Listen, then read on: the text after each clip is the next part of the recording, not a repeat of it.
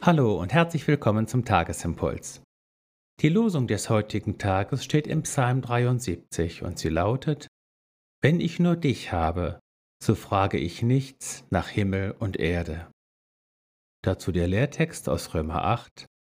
Ich bin gewiss, dass weder Tod noch Leben, weder Engel noch Mächte noch Gewalten, weder Gegenwärtiges noch Zukünftiges, weder Hohes noch Tiefes noch irgendeine andere Kreatur uns scheiden kann von der Liebe Gottes, die in Christus Jesus ist, unserem Herrn.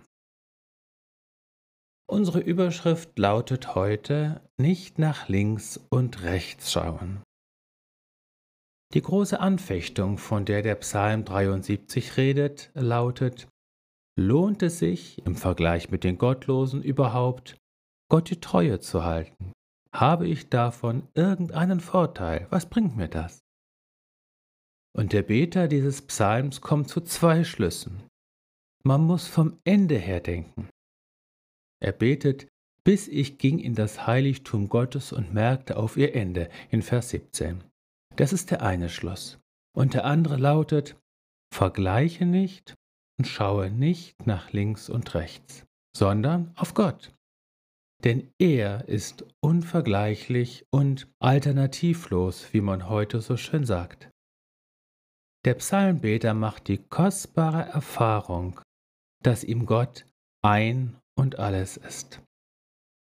Es ist übrigens die gleiche Erfahrung, die Jesus im Gleichnis vom Schatz im Acker und von der kostbaren Perle aufgreift in Matthäus 13, die Verse 44 bis 46. Vielleicht denkst du, dieses Gebet ist mir drei Schuhnummern zu groß. Es zu beten hieße, den Mund doch etwas zu voll zu nehmen. Das sich einzugestehen zeugt von Ehrlichkeit und dem Bemühen, aufrichtig zu beten, und das ist sehr wichtig, wir sollen weder Gott noch uns selbst etwas vormachen. Können wir das heutige Losungswort trotzdem beten? Ja, sehr sogar, denke ich. Denn es gibt uns eine innere Richtung vor, in die wir geistlich wachsen sollen. Es ist wie bei einem Kind, dem man schon mal eine Schuhnummer oder Kleidergröße zu groß kauft, damit es da hineinwachsen kann.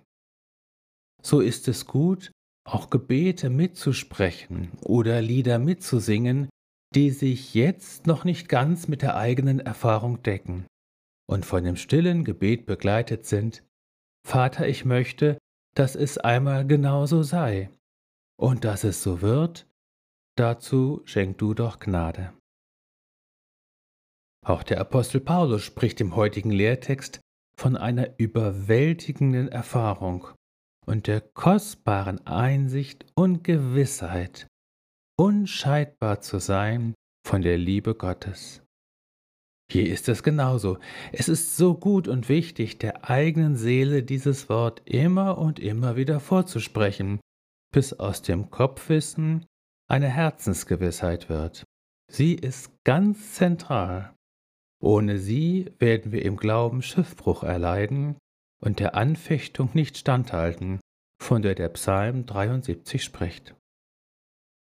In Jesus bist du gesegnet und unauflöslich mit der Liebe Gottes verbunden. In Jesus bist du gesegnet und ist in dir die Quelle der Liebe Gottes geöffnet. Jesus alleine genügt.